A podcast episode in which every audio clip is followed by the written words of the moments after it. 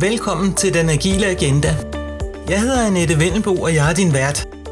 Det er mit firma, Agil Agenda, der forærer dig podcasten, og når du køber agile kurser eller workshops, rådgivning, bøger, foredrag eller et eller andet andet af mit firma, så er du også med til at støtte udgivelsen af den. Alt det, jeg taler om her i den agile agenda, det er noget, jeg selv har fingrene i og set med mine egne øjne, og jeg har set det mange gange. Der er intet, der er baseret på noget, som jeg tror. Kun noget, der har solid bund i virkeligheden. Jeg tegner ingen agile glansbilleder, fordi det kan du ikke bruge til noget alligevel. I stedet så giver jeg dig den usminkede sandhed, præcis som jeg har set den udspille sig igen og igen igennem de sidste 14-15 år.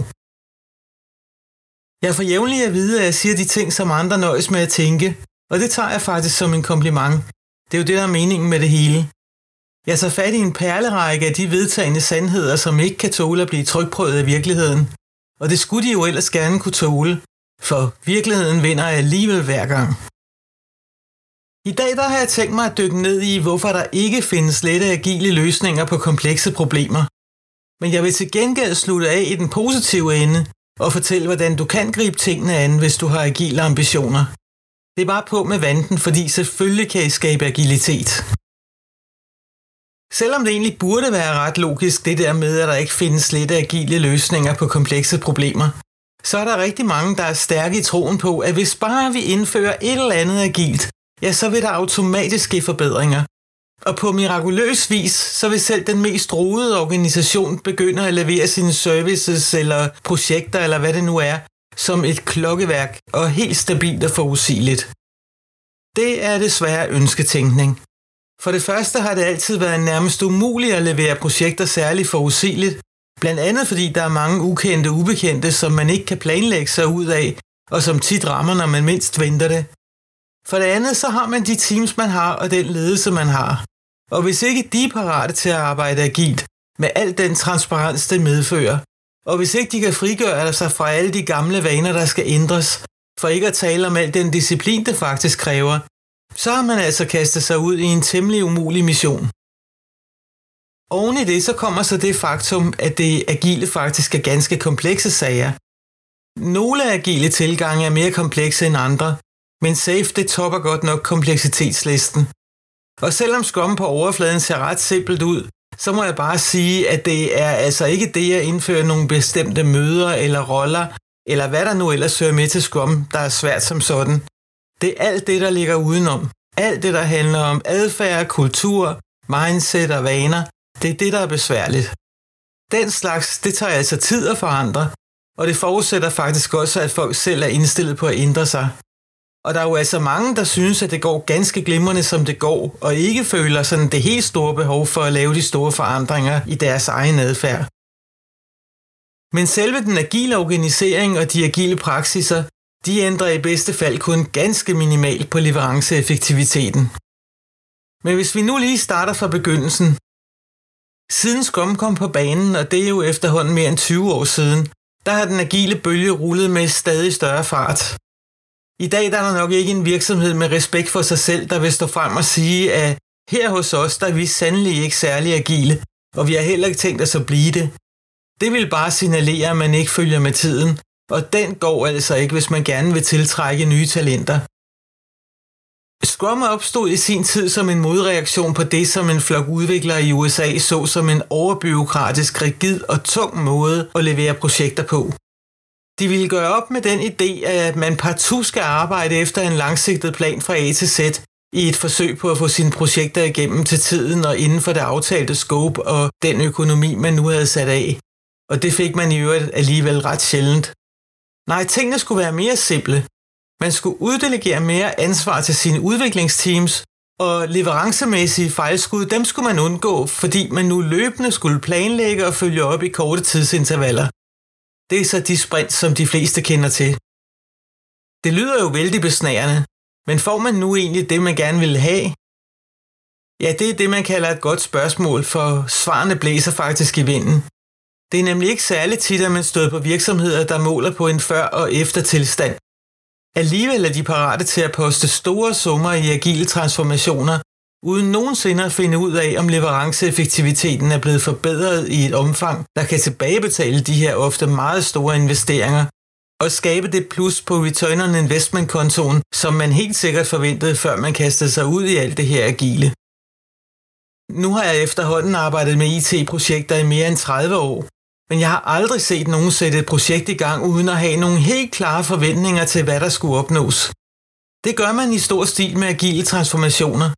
Man går simpelthen i krig og poster med åbne øjne millioner af kroner i sagen, uden at have gjort sig nogle særlige præcise overvejelser om, hvad man præcis vil opnå.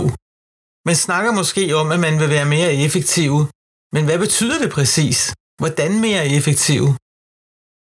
Det virker faktisk som om mange vil være agile, fordi de andre siger, at de er det. Og så går man ellers den samme vej som dem, i håbet om, at de andre tænker sig om, dengang de valgte den agile tilgang. Ja, det er det, man kunne kalde den agile lemming-effekt. Her forleden underviste jeg en flok kursister fra nogle af Danmarks største virksomheder i Kanban-metoden. De fleste var på mit Kanban Management Professional kursus, fordi de ikke kunne få deres Scrum eller Safe til at virke ordentligt, og nu havde de så fået den rigtig gode idé at finde ud af, hvad Kanban kunne bidrage med. Der var en af kursisterne, som sagde spontant, at hun ville ønske, at hun havde vidst det, hun nu vidste, før hendes virksomhed havde kastet sig ud i safe. Jeg spurgte sig rundt i lokalet, om folk vidste, hvorfor man havde valgt netop Scrum eller Safe i deres organisationer, og om de vidste, om de havde fået en positiv return on investment. Det spørger jeg faktisk helt rutinemæssigt om, fordi det er jeg altså virkelig nysgerrig efter for at vide. Der var bare ingen, der vidste, hvorfor valget lige var faldet på Scrum og Safe. Men formodningen var, at det var fordi alle de andre store virksomheder brugte Scrum og Safe.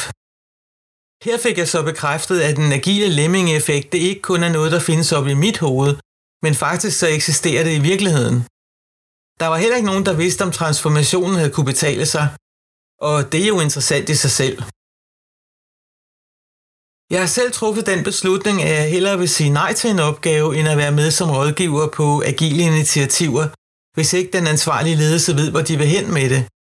For det første, så kan man ikke planlægge processen, hvis man ikke har nogen pejlemærker at sigte efter, og for det andet, så kan man ikke vide, hvornår man er en succes.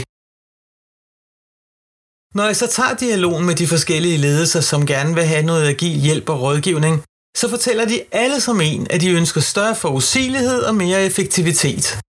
Der er også nogen, der tænker på bedre kvalitet i leverancerne, og også nogen, der synes, at større kundetilfredshed vil være rigtig dejligt. Men alle vil de gerne kunne stole på, at det deres teams de lover at levere, det er præcis det, de leverer. Den ambition, den er selvfølgelig fuldt ud forståelig, men det sjove ved det hele, det er, at den er fuldstændig magen til de ambitioner, man havde, dengang de klassiske projektmetoder de gik deres sejrsgang.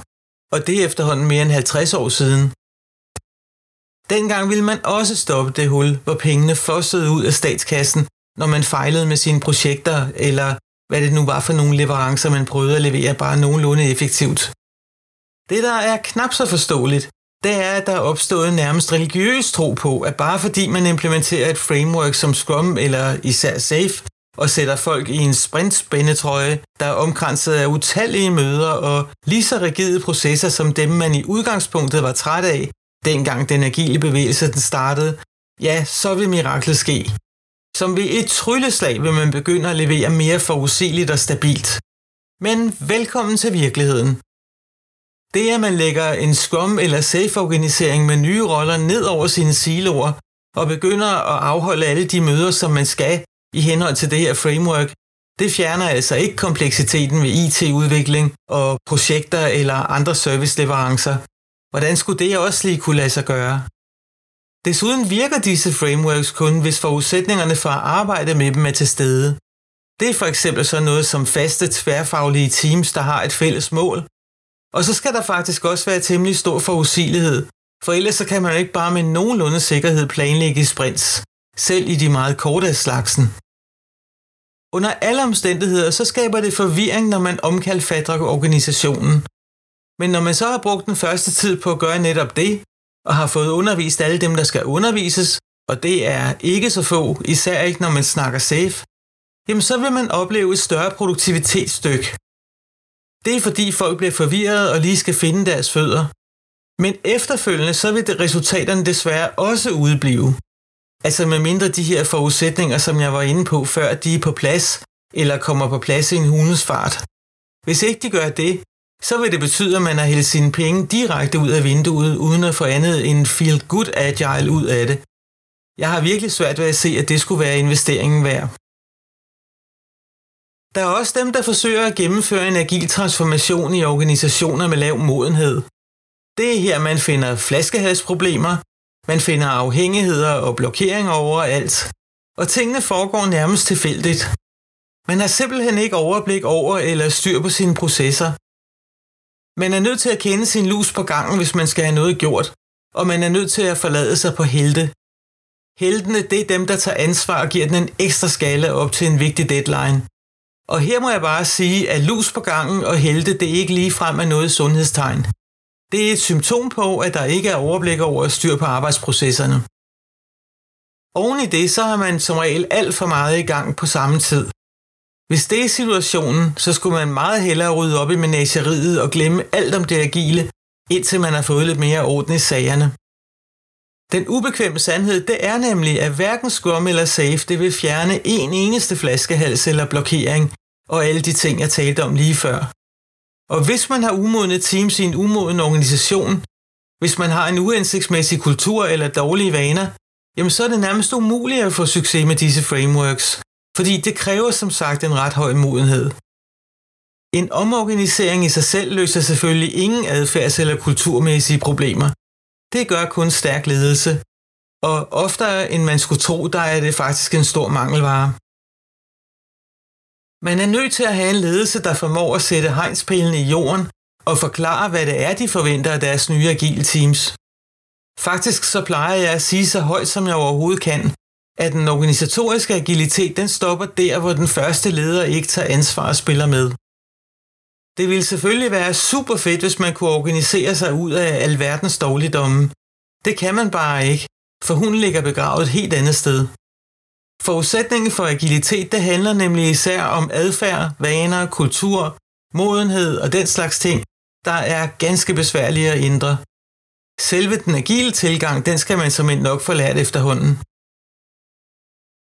Nu kan det jo lyde som om jeg kun ser huller i den agile ost, eller har set mig gal på Scrum og Safe. Det er faktisk ikke tilfældet. Jeg underviser i Scrum, og Scrum kan udmærket godt virke. Det kan være med til at bringe lidt orden i kaos, hvis det er, at man kommer fra en lidt rodet organisation, og man får under alle omstændigheder mere transparens end den, man plejede at have. Det er selvfølgelig bedre end ikke at have det. Men jeg må bare tilstå, at min personlige holdning til SAFE den er en lille smule anstrengt.